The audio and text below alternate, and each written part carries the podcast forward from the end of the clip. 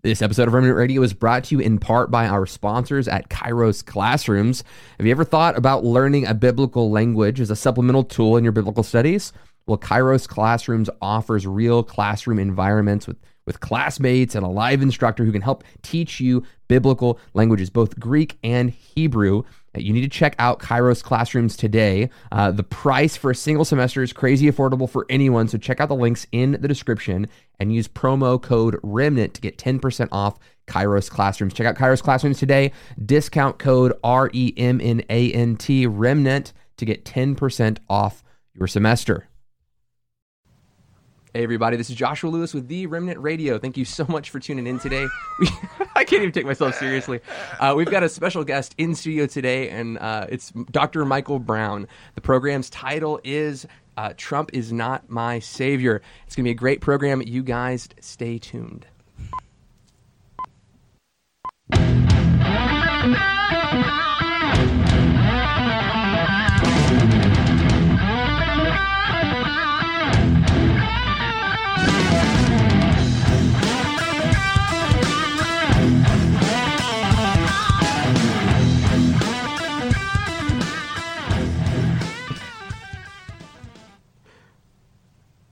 Hey everybody, Joshua Lewis with The Remnant Radio. Thank you so much for tuning in today. For those of you who are new to Remnant Radio, uh, we exist for three purposes. We want to challenge orthodoxy, embrace diversity, and empower people for practical living. In challenging orthodoxy, what we mean is anything that's commonly taught in the church. We want to make sure that it's biblically rooted scripture and not the traditions of men. Jesus said that the word of God is nullified by the traditions of men. So we want to have d- embrace diversity, have different pastors and teachers from different churches and denominations come on and wrestle with theological points that we agree with or disagree with, ultimately to empower you for practical ministry. Uh, Jesus said in John 17, 3 that eternal life is to know God and Jesus Christ, whom he has sent.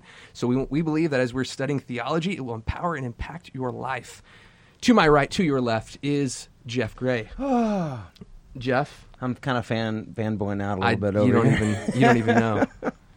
so as always, this is going to be hard for me tonight. I'm going to try to monitor questions because I know we're going to. but we'll yeah, try. we're going to give them. Yeah. Um, if you have a, a really, really, really legitimate, awesome question, we might contemplate putting it on air. But nonetheless, you should always, again, like the video, share the video, get it out there, pump this one out there, and uh, and, and just let your family, your friends get blessed by it. So I know my dad. He's watching for the first time. He just got on Facebook. Oh. And he, he called me today, and he's like, "Uh, "So how do I do this?" I'm trying to like run him through how to like a page, and I'm like, "It's hopefully he's watching right now, so maybe I should text him and let him know we're on air." So Praise God. Anyway, All to my cool. left, your right, I've got Dr. Michael Brown, our guest speaker, and definitely the most honor I've ever had for someone on our set yet. I'm Hands so excited. You're a, a hero of mine. Uh, you have impacted my life tremendously when I was wrestling through uh, being a continuist. Um, uh, and I just I thank you so much for for your hard exegesis towards the scripture, your your commitment to the Word of God, and we just want to thank you so much for coming on today. It's a it's a huge honor. My joy. Glad to glad to be with you guys. Excellent. Well, let's talk about your book. Tell us a little about your ministry and how people can plug uh, into uh, Ask Dr. Brown and all that other stuff that you're doing. Yeah, sure. Well, I, I feel it's important that as believers we address moral and cultural issues from a gospel perspective. Not everyone's called to. I don't think pastors should major on politics from the pulpit, but we live in this world. Mm-hmm. You say the name Donald Trump, everybody has an opinion. There's all kinds of division, all kinds of questions. The Kavanaugh hearings, was it right? Was it wrong? Are we not listening to the Me Too victims? Are, are we letting people be falsely accused? we as God's people should be salt, should be light, should should have a voice of wisdom, should not just be caught up with the political system, but but rather bring God's kingdom perspective, which transcends transcends patriotism and politics. So I, I've written a lot of articles about Donald Trump. From the early days during the Republican primaries when I, I just couldn't see it. I, I had real issues with him. yeah, I remember Ca- those episodes. character matters. Yeah. You know, think of how he felt about Bill Clinton. Those of us old Sure, enough to, you know, so you know, narcissist and playboy and married three times and can't trust him and he waffles on his positions and all Yeah. this. I had all these questions, but there were prophetic words from folks that I knew that that were solid people saying that God was raising him up as an unlikely vessel. I remember saying, Lord, I don't I don't see this, Yeah. but maybe I'm wrong. When he won the primaries, I mean, think of who he defeated.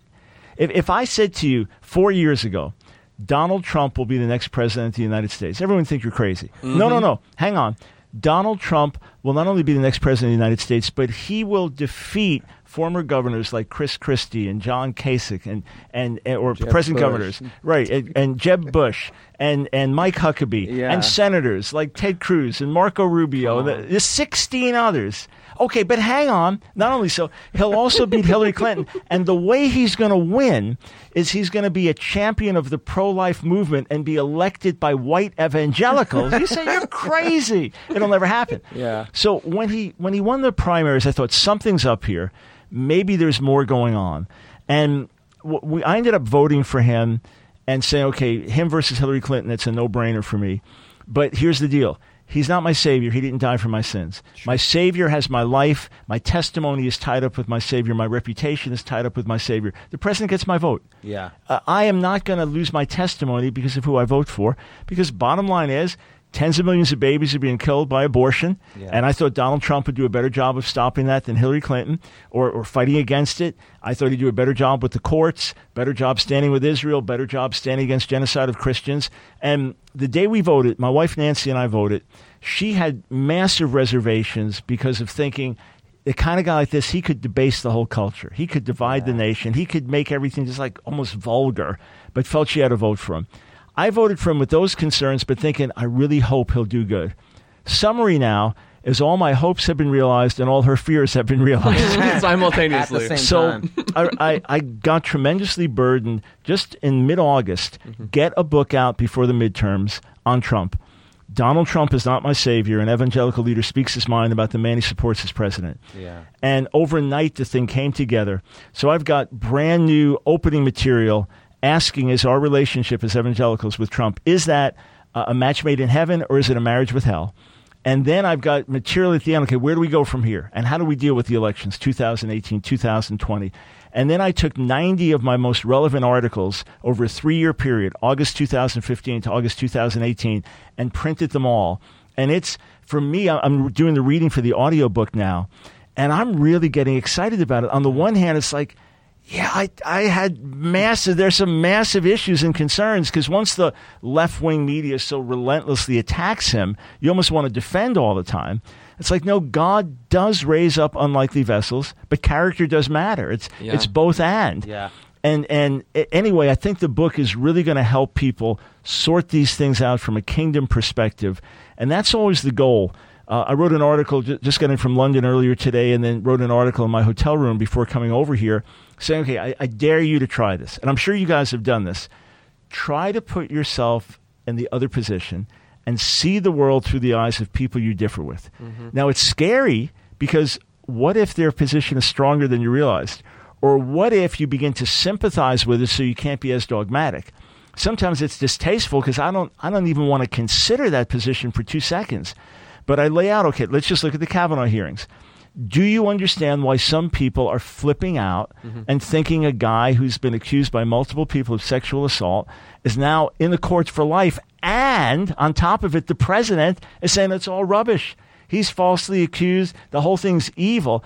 Can you see why people from that side are flipping out and FBI didn't investigate this one and answer this one and why would Christine Ford do this, etc.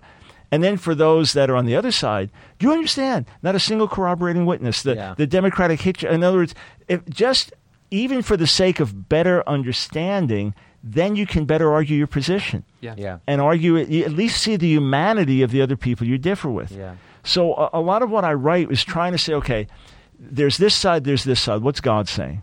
It's like Joshua five with the children of Israel, and Josh they're about to go go to, to war against Jericho, and Joshua sees the captain of the Lord's hosts. Yeah. And says to him, "Are you on the Lord's side or our side?" He says, "No." yeah. So that's God's. Are you Democrat or Republican? Are you no? Are you left wing or right wing? No.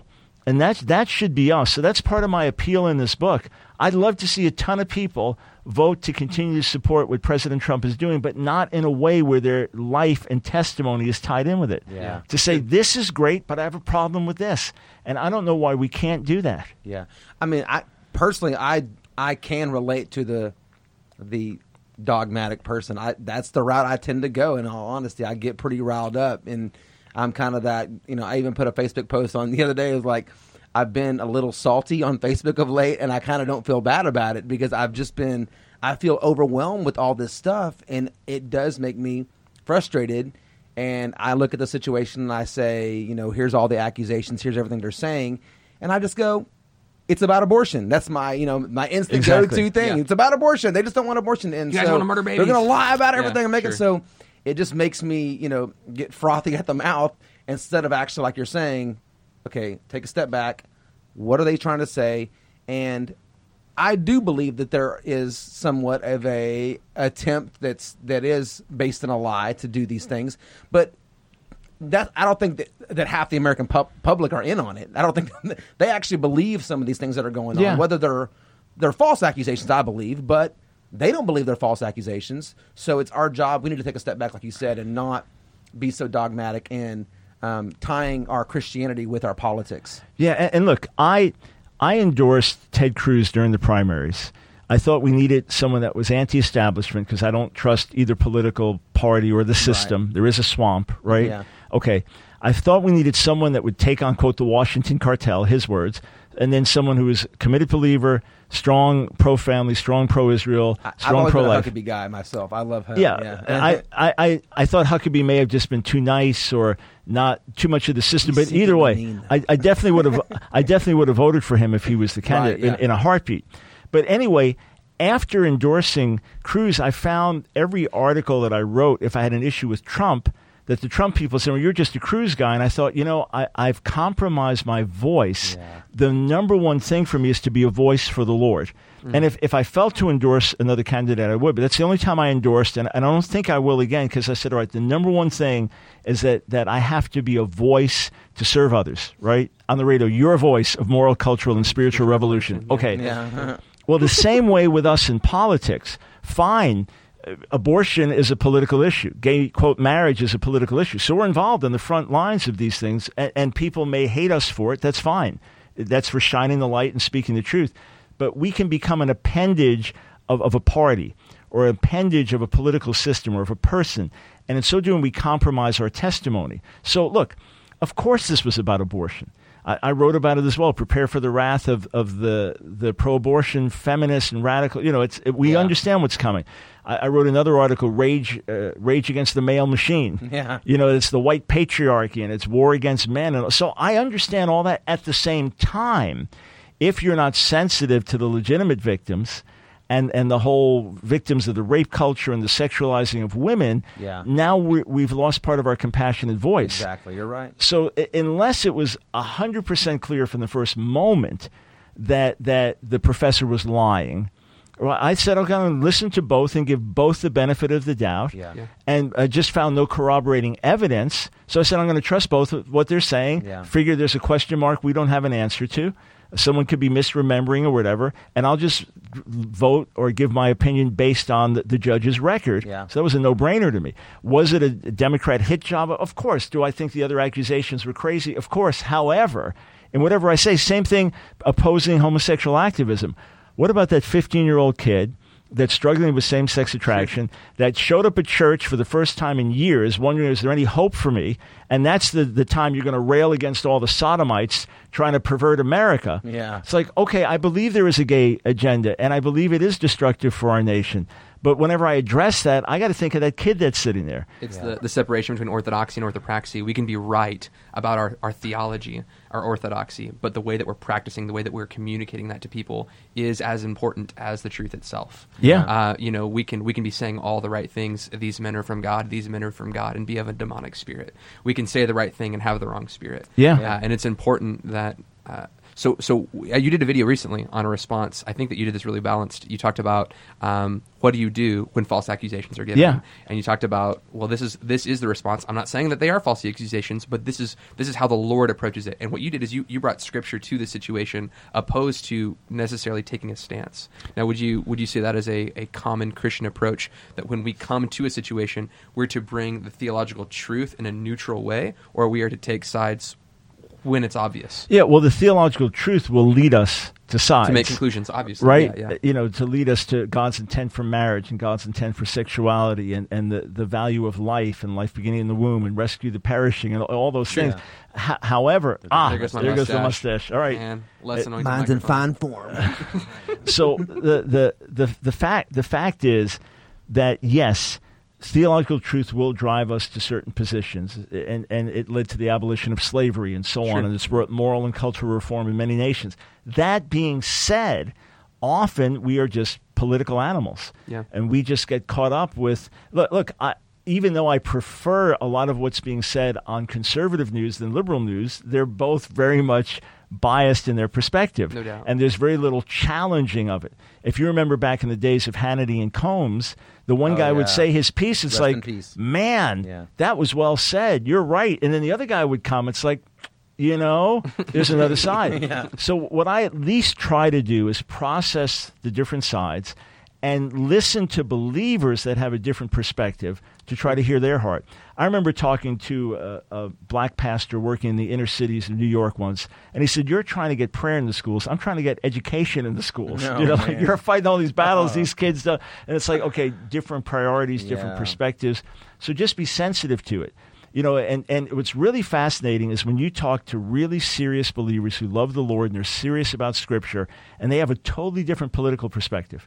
Like I've I've had people call my radio show and they said, "Look, we don't like abortion, but we're convinced that whoever we vote for as president has no effect, and the courts have no effect. We're going to have to end this otherwise. So I voted for Obama for this reason, that reason." It's like, man, I, I don't see that at all. Mm-hmm. But you're you're as serious about God as I am, and you check off these other things. I can't for the life of me understand how you did that, but I'm going to come together with you to evangelize and reach the lost. And if we can do pro life work at our clinic, we'll do it. Yeah. While I'm asking you how you could vote that way. Yeah. But there, you listen to one another and you realize there, there's more to the story. Or like one of my friends said that that a plane can't fly or a bird can't fly without a left wing and a right wing. And if we were just all 100% right wing without a certain thing saying, what about the poor? What about this? What about that? The approach may not be the right thing, but at least it, it challenges us. Yeah. So I think that this is a fun way to transition. Um, my buddy uh, uh, Will Ford says uh, the left wing sick, the right no, the, the left wing is broken, the right wing is bro- broken, the whole bird is sick. Uh, we need the Holy Spirit, right? Like that's Yes. that's the bird that Got we the need. wrong bird. Yeah, So wrong bird. That, that's Yes, that's a, that's a good way of transitioning into talking about some of the seven mountains theology and this this this doctrine that's kind of come in talking about how we. Um, and, and I I don't want to mischaracterize. I'm going to do the best job that I can of of Don't build a straw man, creating a moral uh, media, creating a moral education system, creating a Christian principles in all of these areas of influence in government and education and arts and entertainment, those kinds of things, um, for the for the purpose of, uh, from what I understand, and you can correct me if I'm wrong. Uh, creating a same language for everyone to use, right? So, so you'll, you'll be more Christian. You'll understand Christian principles, so that when I bring you the gospel, you're more likely to receive it, or it moralizes our society. How do we wrestle with uh, these these theological truths when everything is broken? Yeah, so uh, first, for those who are Pentecostal charismatic, it's interesting to know that the origins of this uh, goes back to Bill Bright, Loren Cunningham. Okay, Yep. That simultaneously, without either one knowing it, they both got this idea of there's seven major mountains in each culture. Hmm. And so it's education, it's government, it's media, etc. And if you're going to reach the culture, you have to reach the mountains. So it was all initially gospel centered, evangelism centered. It was not some type of take over the culture and impose Christianity. It was not tied in necessarily with a post millennial theology where the gospel will go through the whole world and the whole world will become Christian, and then Jesus comes after the millennium. It was all with an evangelistic missional thrust in keeping with youth with a mission and campus crusade for Christ as it was known then. So that's the first thing to, to say. Well, that's interesting hmm. that the two guys get it simultaneously and not with a dominionist theology. Sure. So on the one hand, well, of course it's a no-brainer. I'll give both sides. Total no-brainer. You, you think that it's better for our universities to be so radically liberal that, that Christian speech is suppressed? Yeah. You think it's good that you go to all the major Ivy League schools and you know the Stanfords and the others on the West Coast, and they're also you know unbelievably liberal that professors can't even speak conservative values, etc. And you think it's good that the media is so biased against the gospel? You think, you think wouldn't it be better to have more voices? I mean, why do you do what you do? Why do I do what I do? Wouldn't it be better to have more Christian professors on campuses? And, and uh, if we're supposed to pray for government leaders to be saved, well, then when they get saved, they're going to govern differently. And, and does that mean Christians uh, shouldn't run for office if they're saved to start?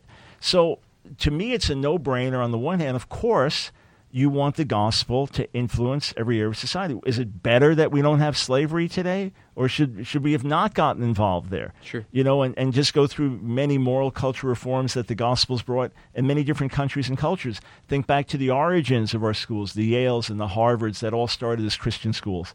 By the mid 1800s, the first 250 or so uh, colleges and universities established in America, about 80% of them were, were started by churches and ministries, and denominations. Yeah. So, yeah, of course, it's a no brainer to try to get involved in every area of society to make a difference with the gospel and, and to, to better be able to make disciples. On the flip side, if we think that we can somehow change the world from the top down, if we think that, that we can somehow take over, and by taking over, bring people into the gospel, then we've got it totally wrong. So to me, if the seven mountains is that we must take dominion of these mountains and conquer them for Jesus uh, to prepare the way for his return, then we're quite misguided because the world is always going to be the world.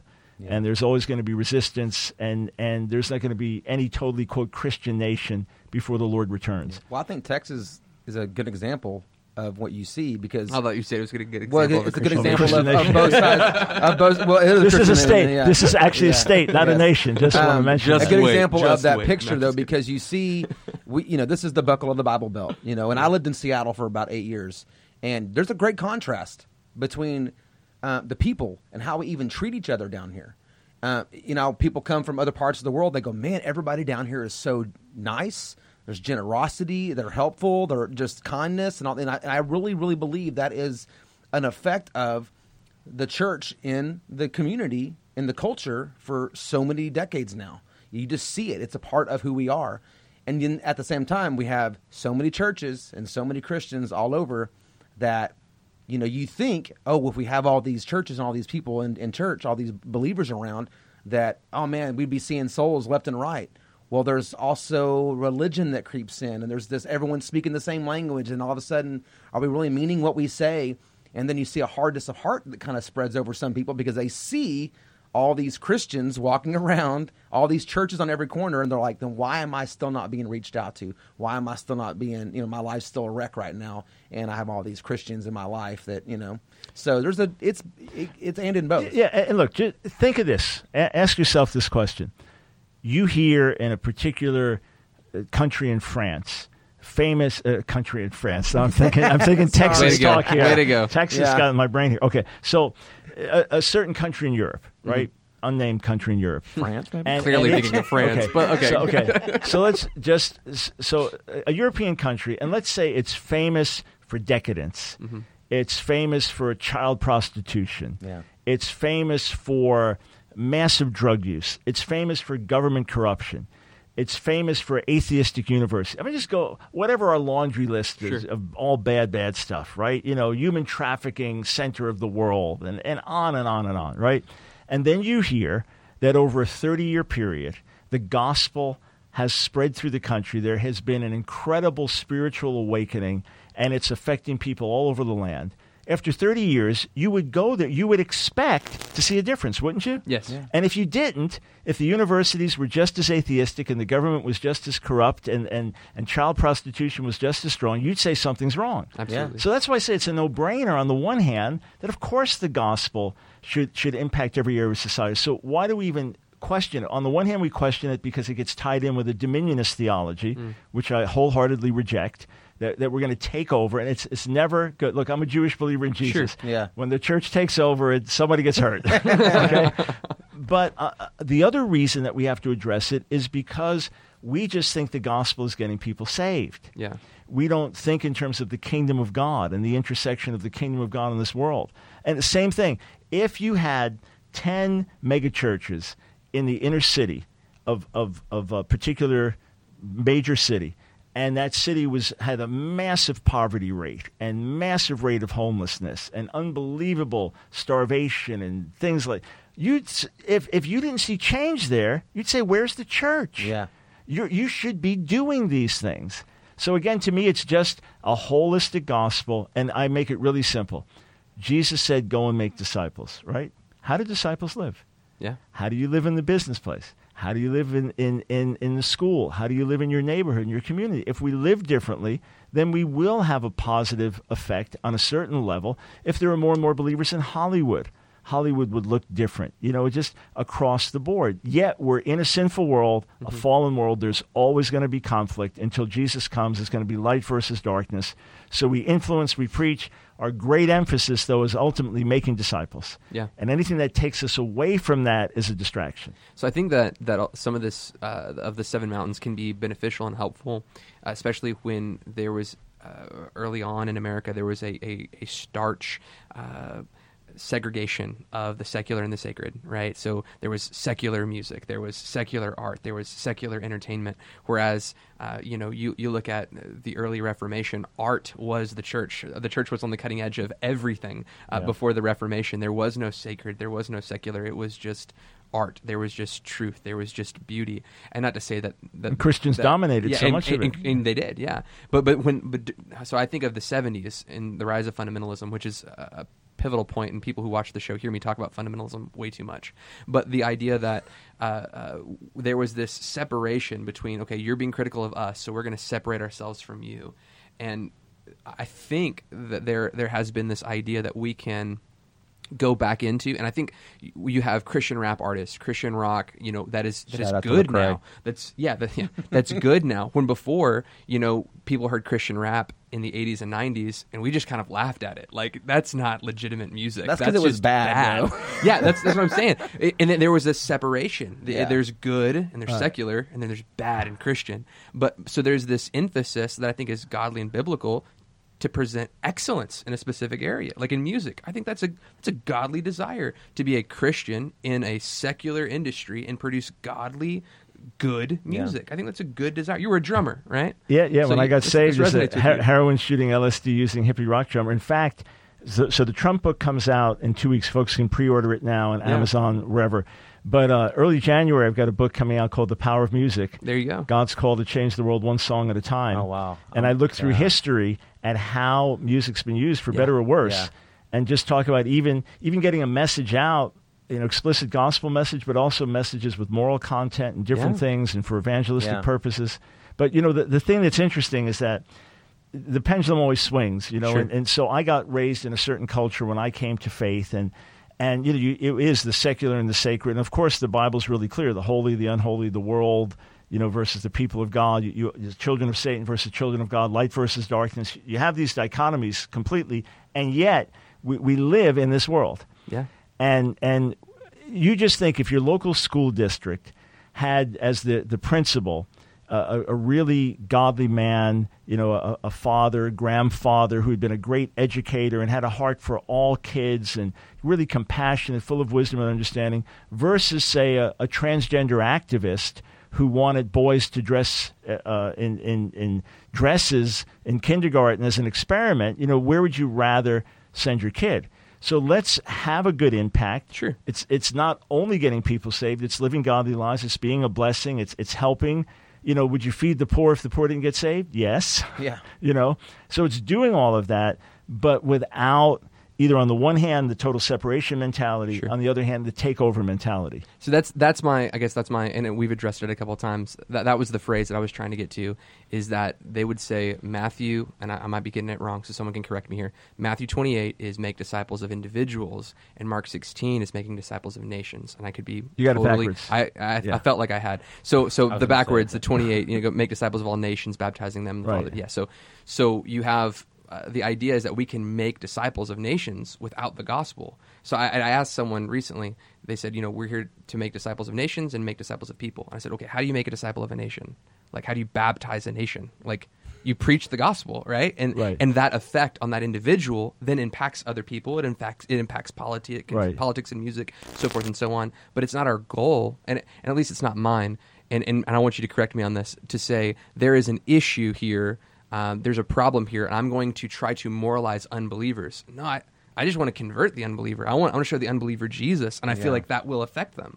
You know, Right. if Jay Z gets saved, that's going to have a huge impact on the kingdom. Yeah. But I am not going to try to make Jay Z moral. it's a waste of time. Right. So, so th- again, two sides to that. First, go back to Matthew 28, 18 through 20, the Great Commission, right? So, uh, go into all the world, make disciples of, of, of all the nations. Mm-hmm. So, you could read the Greek one of two ways, legitimately, that it's discipling whole nations or it's discipling the people of the nations. But either way, it's done through the gospel. Sure. So, how, look, I have friends in India. They want to see India saved. They want to see India become a Christian nation. It's a Hindu nation now. They want to see it become a Christian nation. How? Through preaching the gospel and living the gospel. At the same time, you do have scripture telling us in Matthew 5, where, where Jesus calls us to be salt and light, right? In, in 13 through 16, let your light so shine before men that they may see your good works. Yeah. In 1 Father. Peter 2, the same thing. Let the ungodly look at your conduct, and, and even pagans look at your conduct and be impacted. So I want people to see that our way of life is better. I want people to see that the way we have relationships. I mean, we failed in many ways, but mm-hmm. our marriages, uh, the, the, the health and well being of our kids, psychological and emotional health, that the things that we argue for are, are better. Yeah. That look, I, I was asked to speak at a college in North Carolina near where I live the other day. Well, the other day, a couple of years ago, and uh, and it was on God and sex, and they wanted to try to draw in unbelievers. So I gave a presentation as if the kids were not believers there, and I said, why is it that if if a, a man and woman growing up keep themselves pure and then they get married and then they have a wonderful marital relationship and a healthy sex life, they'll never get a sexually transmitted disease. But if they did the same thing with someone they weren't married to, they could get it. Where does it come from? Where how do you how do you get where How's it happen? And then I just went through the various things. When we violate the way God made us, then, then we violate the principles of life. God's ways are life. So we, we do want someone to look at us and s- you know, look like the whole walk away movement that's happening with the Democrat Party now. People are seeing the extremism and all this. If they see something different from us, that may then also get them to listen to our message. Mm-hmm. Right. So let's try to win the battle of ideas too. There are people who've gone from pro abortion to pro life and then gotten saved afterwards. Sure. You know, so let's do what we can. In other words, I, I'm a real, in that sense, fundamental, preach the gospel, believe God for transformation, like pray for revival. That's our only hope. Yeah. At the same time, every single day, I'm going to try to influence people to think differently, Yeah. to educate believers and to challenge unbelievers to think, whether it's to get them a, a little bit along the way or just every little shift is positive.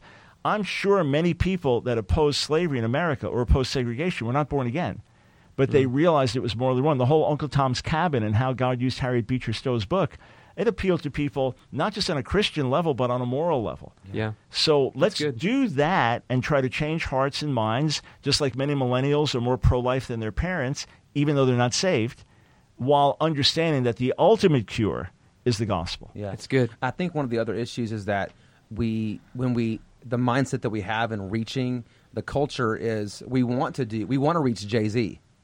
That historically that hasn't done anything ever.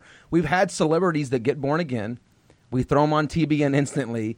And then the Hollywood or whatever arena they come from Well, that platform's instantly gone, just but- yeah yeah well instantly what I'm saying is that that person that got born again they don't go back into that culture and and see all these people born again. Yeah. They the the culture they come from rejects them. They they're you know I think of Stephen Baldwin. He's a perfect example. Yeah. You know he was probably one of the best ones of the Baldwin brothers. You know debatably, but um when he got you know born again and now he's doing his he does like a political show I think now too. It's like a Christian political show. He um he's kind of shunned and so. We have a mindset of wanting to reach that one person, and we're going to see culture shifted where it's really more of the words you kind of used earlier with the with the issue of abortion or whatever. It's the chip away effect. It's the it's the the the person that's in. fr- I love what Heidi Baker says. Don't try to reach the whole nation. Reach the person in front of you. And if we will consistently, collectively have that mindset, we will reach the nation. Yeah, and, and for me, I think of all of the above. Mm-hmm. Again, I'm a black and white person the way I think. Yeah. And I want to see God sweep down and shake America Yeah, from I'm coast you, to coast Yeah. and, and top to bottom and, and see radical revival, Jesus revolution, reformation, the whole bit, you know. Uh, America be a, a light to the. I mean, let let every promise be real. You know, I want to see that happen.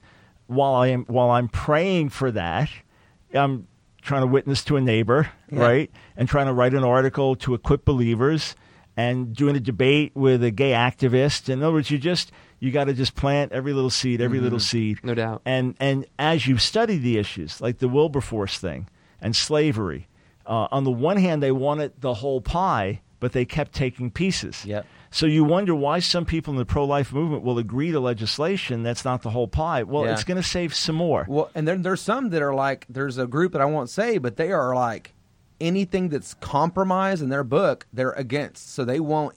If there is a compromise, where we're getting a little bit, we're saving a few lives here and there. They're like, Both no, sides. that's not the abol- abolition of abortion, which I just named the name. But anyway, so it's And I- and I- you look, got to be willing to.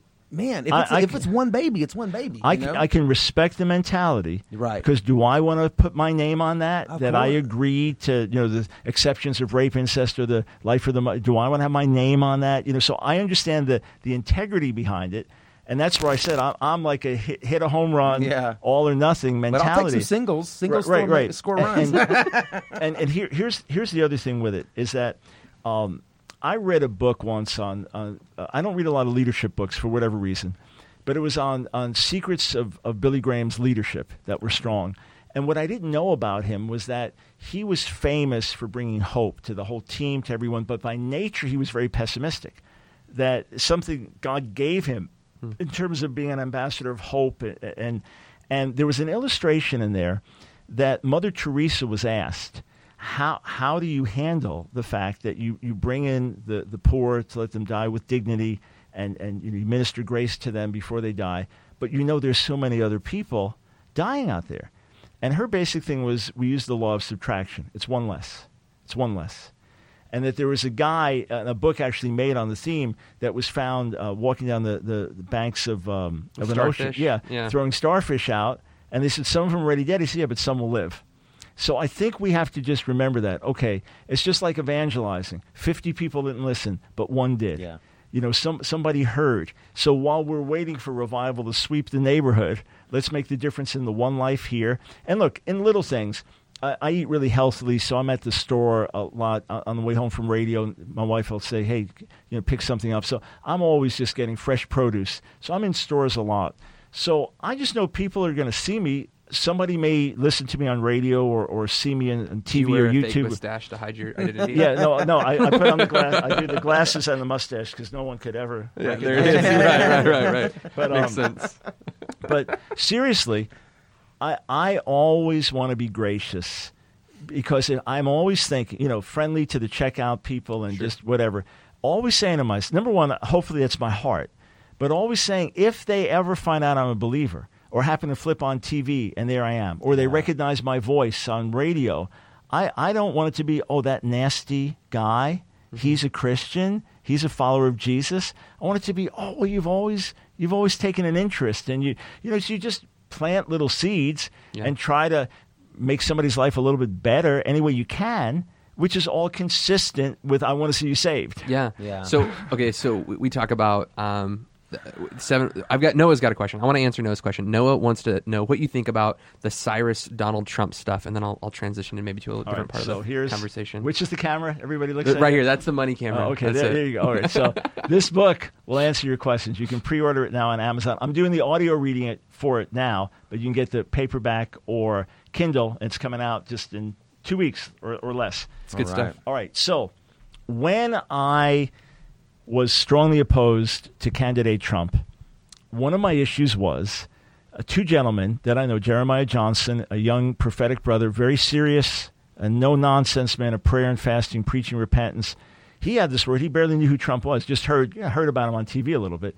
Uh, that he was going to be like a Cyrus kind of figure, a bull in a china shop, but that he would be used for divine purposes. And then Lance Wallnau, who's a colleague and thinks outside the box. We've been on TV together and disagreed Yeah. on things like, I don't think God could use somebody like this. Before Trump, he's like, you never know in history who God uses, and, and he's been right. Yeah. So I remember I was on my knees saying, God, I don't see it. Lance Wallnau is at a meeting with different uh, evangelical leaders and Trump.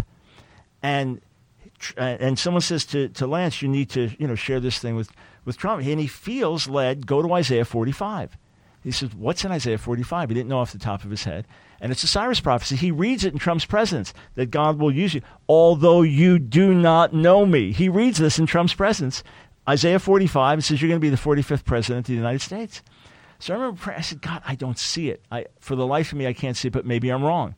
I'd write these articles opposing him, said, I would love to eat my words. I don't want to be right. I want what's best for America. Right. Amen. So I think it's a tremendous parallel that God raises up an idol worshiping pagan.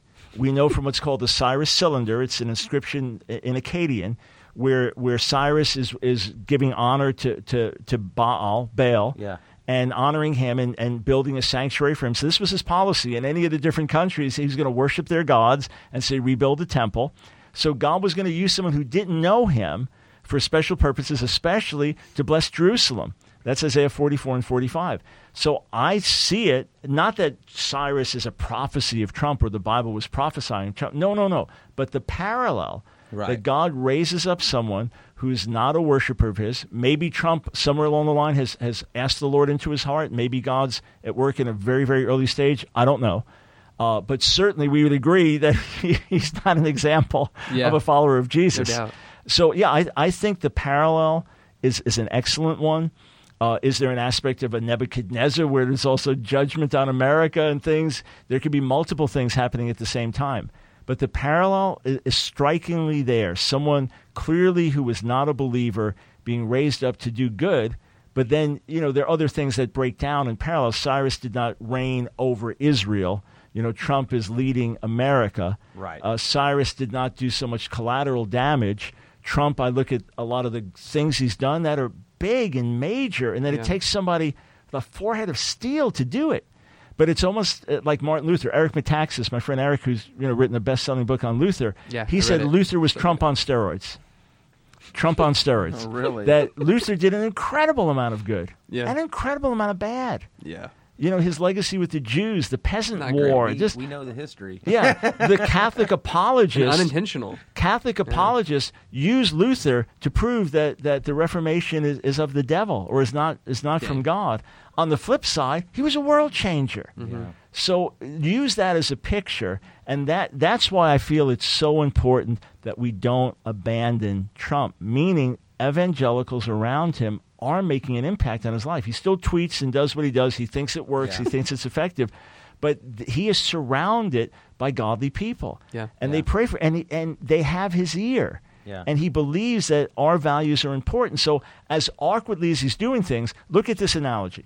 Uh, in your hometown, there are a bunch of pit bulls that have rabies, and they're running rampant. They're they're running into schoolyards and biting children. The kids are getting infected with rabies. Some kids are dying.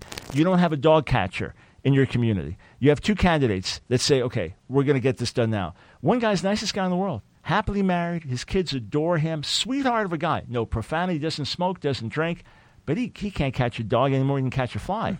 The other guy's nasty, mean spirited, three former wives. None of them will talk to the guy. He's profane. You don't want to live next to him. But this guy will catch a dog with his teeth. Yeah. Who do you elect as the dog catcher?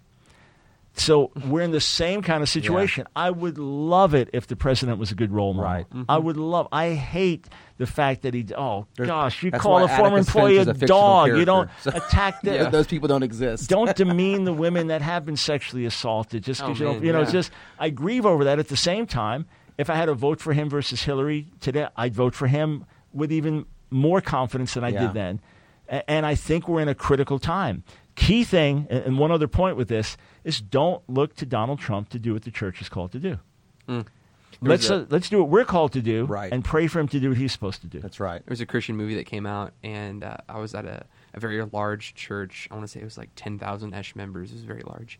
And uh, the pastor was asked so many times, and he felt like he had to address it in a sermon. Like, should I go watch this Christian movie, this Christian Bible based movie? And his response was, Look, guys, I don't get my theology from movies, and I don't get my entertainment from the Bible. And he was just able to compartmentalize them and say, I enjoyed the movie and realized it wasn't scripture. Like, I realized there was error in it. Uh, in the same way, that's what you're doing with Trump. You're saying there is an occupation and a role he's trying to fill, and I'm not making him my Messiah. Politics is not the gospel. He's my president, Yeah. not my savior. My savior gets my life, my loyalty, my testimony Good. is tied to him. The president gets my vote. And I am not going to allow the secular media and the pressure of others to, to distance me from voting a way I feel is right. Here's what they tell me if you will just renounce Trump and break any ties with him, I mean, I'm not a, a White House guy or anything like that, but denounce him, denounce him on your radio show. Say I'm no longer supporting him. I'm no. I wouldn't vote for him or any of his candidates. We'll listen to you because you've lost all credibility. No, I lost all credibility the moment I stood up for Jesus. Yeah, In other words, on. you didn't listen to me about homosexuality before. You didn't listen to me about Yeah. abortion before. Yeah. Uh, So you're telling me, okay, so CNN and MSNBC and all these others, you're telling me that if I'll get on the radio and say, look, I've had it with Trump, he's uh, he's ten strikes, he's out, forget that, the guy's crazy. Now you'll say, oh, please come on our show and articulate the pro-life position. Yeah. Please explain why you believe it's murdering babies in the womb. Oh, we'd love to hear why you feel that Elton John his partner that that marriage is not legit and that they shouldn't be raising children. We'd love to hear. No, Uh, we didn't have credibility before. Maybe Franklin Graham has said things you wouldn't like him to say about Trump or is seen as too much a support of Trump, but Franklin Graham was despised by the secular media before, Before, he ever right, said a word about yeah. Trump. Good so call. I'm not going to play that game. Yeah. On the other hand, I'm not going to hitch my testimony to him. So when people say, "How do you feel about that?" It's like I hate he did that. I wish he didn't. Yeah. I'm not going to make him into Saint Donald. Yeah. You know, Well, there's there's Saint some things, there's some Donald. things, yeah, there's some Okay, things that he's there will be a It's all meme. the. There will be a meme by the end of the week Yeah, yeah. of Saint of Donald. Donald Trump in a Pope outfit, no the doubt. glowing Oh, yeah, halo. Yeah. So Continue. anyway, I As you forgot what I was saying. Okay, so I want to I want to talk about a little bit about the because when I look at Seven Mountain stuff, sometimes it, it kind of transitions into the theocracy theonomy. Yeah. Can, give us give us an understanding of what those are and and why we do or do not appeal to those kinds of ideologies as Christians. Yeah, so in a democracy, the, the people or the people through the state are basically running things. And a theocracy, this is now under God, mm-hmm. and basically you have priests, clergy running the nation. And, and, and you now impose God's ways. So Iran would be a theocracy. Uh, and, and so it's going to be top down, clergy ruled, and, and you are now bringing the, the kingdom of God as you see it, right? So in Islam, uh, life is part of religion. Not religion is part of life, but life is part of religion. And the goal of Islam is subjugation, bring the whole world uh, under Allah and under Sharia law, Yeah. right? So, uh, you know, in an orthodox form. So if you were going to have a, a theocracy in America, that would mean basically that Christians take over, that Christian leaders, especially clergy, rule the nation, and we impose our values on the nation. That would be completely destructive. It, it would drive people away from Jesus. It would end up causing us to sin to enforce things because we'd have to force people Yeah. and to do things by coercion. Uh, and it would end up being a disaster. And different groups, be it Jews, be it others, would end up being persecuted. Uh, so when Jesus returns, then we have a theocracy. Yeah. That's what I'm looking forward to. He sets up his kingdom. I'm a premillennialist, so if you agree with that, Yeah. he sets up his kingdom and rules and reigns on the earth and rules with a rod of iron. King Jesus, Righteousness, yeah, scepter of and, and and the knowledge of the glory of the Lord will cover the earth as the waters cover the seas. Yeah. Isaiah 11 passages like that. Glorious, wonderful. Until then, we're going to be in the midst of a fallen world. And now theonomy, so so nomos law, right? Mm-hmm. So this is now that that it's related to theocracy because without a theocracy, you can't have theonomy. But that basically our goal for America or whatever country we live in is to enforce biblical law. So if if this had the death penalty in the Bible, this has the death penalty today. Right. If you flog people for this, you flog them for that. Disobedient, rebellious teenager who repeats behavior and curses mother and father, that person's put to death because those are God's laws. So basically, taking the laws of the Sinai covenant, I'm saying it in the most unnuanced way. Sure. Right, taking sure. the laws of the Sinai covenant and enforcing them. And on a certain level, if you go back to the colonies in America, there was a lot of beautiful, wonderful, glorious spiritual heritage and, and deeply, deeply Christian in origin and background and and even even a, a law in the 17 uh, no in the 1600s uh, the old Deluder law about Satan that that uh, if you had a certain number of people in your community you had to establish schools so that children could learn to read so they could read the Bible. Lest Satan the old deluder who kept the Bible out of the language of the people in Europe would now keep the Bible away from people through illiteracy so this is a law in one of the colonies that you have to have a school so people can learn to read the Bible but there was a side to it that was also theocratic. That if you lived in that community and you didn't attend church on Sunday, there'd be a certain punishment. You know, the environment in which you had the, the infamous Salem witch trials, maybe exaggerated as we look back at mm-hmm. them, but same kind of deal. And that's part of the danger of theocracy. And with as much as I get accused of this from time to time, I'm going to accused of everything. Sure. But I get accused of being into dominionism and theocracy. I've always militantly opposed it. And as a Jewish believer, knowing history and knowing what happens to the, the Jews when the church rules, we've seen theocracy with the Catholic Church taking over. Maybe you'd see it in a certain level with you know with Geneva and Switzerland with Calvin. Mm-hmm. So there's a lot of good when the gospel has a certain influence. And if people now enact righteous laws and godly laws and things that are good, wonderful. That, that we, we all want to see that, but it must be through changed hearts and changed lives, and then ultimately through the joint will of the people, as opposed to imposed by a clergy top down. That will bring destruction and will bring dishonor to the name of Yeah. Jesus. I think that's where you know you think about the Democrat or liberal mindset. Um, they want to supplement the church through government by helping the poor and doing all these things and kind of take over the role of what the church is really called to do. Um, but on the conservative side, we do the opposite. We want to we want to take what the church's role in helping uh, culture come to the understanding of Jesus, which changes the heart, and we want to take morality and we want to change morality for people, and with kind of sidetracking and and not really focusing on Christ. And so, the church has a role on both sides of the spectrum, and so that's why you know I don't think that a theocracy or a theonomy really could work in that sense um, under true Christianity because our heart is that people would love Jesus. Yes. Love can't be to coerced. love Jesus, Yeah. not to do dot dot dot. Not you better be at church on Sunday. If they don't come, they don't come sometimes. But our heart is that they des- our desire is that they would desire God. I mean, look, the argument is going to be that all laws are moral. On the one hand, you could argue that all laws are moral, Sure. right? And and that if you know, don't murder, and and, Yeah. and don't drink and drive, that there's morality behind it. So why not use biblical law? And you could also argue that that was a lot of what, what our founders drew on, and even some of the legal documents that they drew on also drew on Scripture. That being said, there's a difference between a Sinai covenant and a theocracy. That was an Old Testament theocracy. God came down to Israel and said, I am your God, Yeah. you are my servants, do this, don't do this. And there are lots of signs to back it up. Yeah, yeah, signs e- and wonders. exactly. yeah. But even so, we see how destructive it was for Israel. That having that special relationship with God was very costly and brought more judgment, more judgment, more judgment.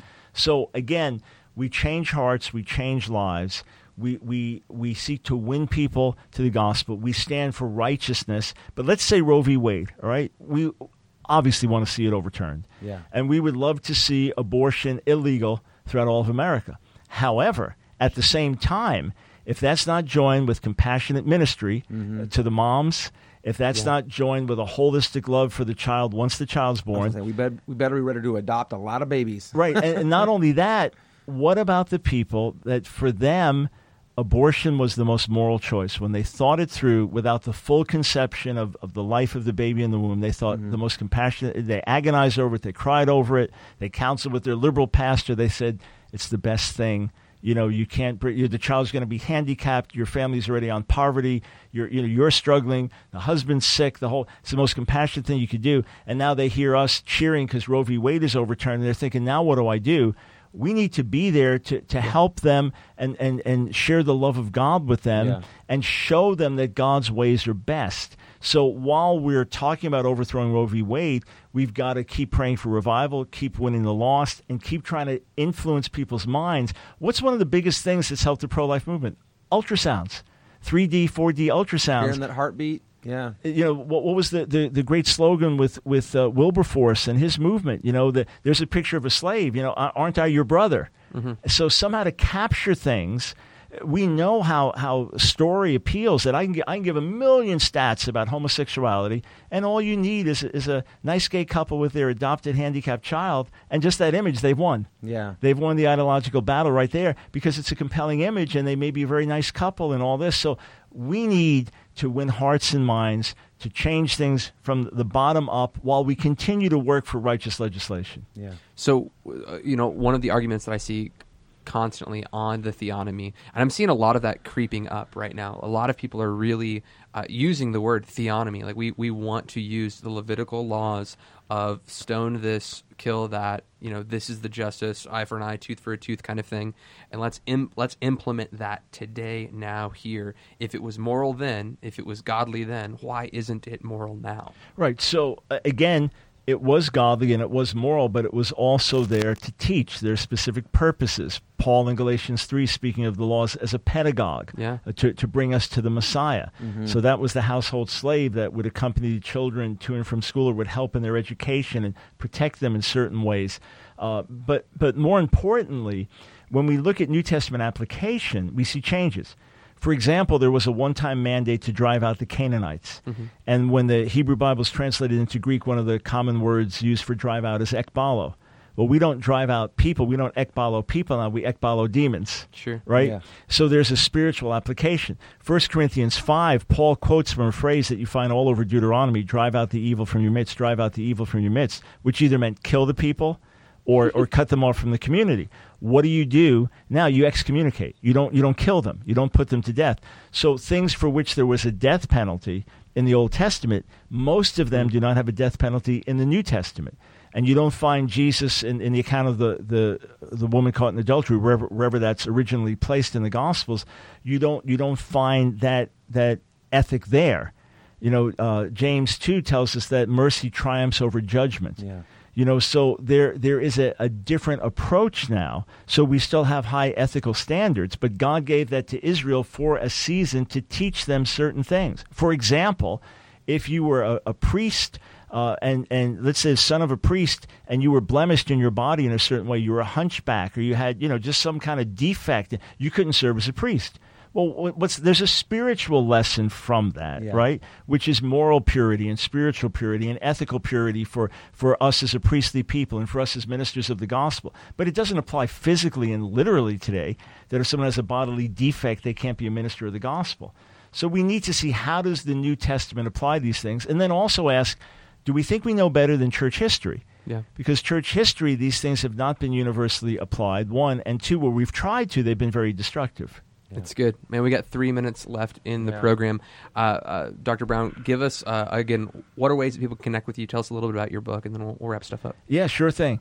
Uh, and and for, I, I appreciate what you guys are doing. And I, I just want to say this to the camera here. uh, I, I just got in from, from London today, you know, 10 and a half hour flight and all this, and, and, you know, time to crash. But when I heard I had an opportunity to be on with these young guys and heard what they're doing, I said, absolutely. So I appreciate it. What you're doing is important. Thank you. And uh, keep listening, spreading this, sharing it with others. So connect with me at AskDrBrown.org. ASK drbrown.org. Every week I write between four and five new articles. We have my daily radio show, The Line of Fire. We do a live stream on Facebook and YouTube. We've got on our digital library well over a thousand videos, well over a thousand articles, all of our previous broadcasts. And then connect with us. Facebook is Ask Dr. Brown, ASKDR Brown, YouTube, Ask Dr. Brown. Connect with us there. Twitter. We've got all the links at the AskDrBrown.org website. And this book, Donald Trump is Not My Savior, get a copy for, for anyone that wonders how you, as a follower of Jesus, could possibly vote for Trump. A- And read it yourself if you're struggling with working through these issues. I think you find it really, really helpful. Donald Trump is not my savior. Excellent. Well, thank you again so much for coming on. It is an honor to have you. Uh, for those of you who are new to Remnant Radio and you guys want to help us out, you want to sponsor us, you can go to our website at theremnantradio.com. You can give there, you can donate. If this video has blessed you, you can share it, like, subscribe, all that good stuff. We are on uh, iTunes, Spotify, Google Play, YouTube, Facebook, everywhere, theremnantradio.com, everything. The Remnant Radio. Anyway, we'll see you guys next week, Monday, 8.30 p.m. Central Standard Time. Every Monday, we create new uh, theological broadcasts just like this. We're, we're interviewing and dialoguing about theological topics. So hope to see you next time. Be blessed. Want to thank Kairos Classrooms for sponsoring this episode of Remnant Radio. And if you're out there, you've ever wondered, hey, I wonder if learning a biblical language would be a supplemental tool for me to help me in my biblical studies. Well, you need to check out Kairos Classrooms. They offer Greek and Hebrew classes that can help teach you and train you. It's a live classroom environment with actual students and actual live teachers, and they help teach you the biblical languages of Greek and Hebrew. You need to check out Kairos Classrooms today. There's a link in the description, and you can use the promo code REMNANT to get 10% off. These classes are already crazy affordable, but with the promo code REMNANT, R E M N A N T, you'll get 10% off of Kairos Classroom. So check that out today. And thank you so much for Kairos for sponsoring this episode of Remnant Radio.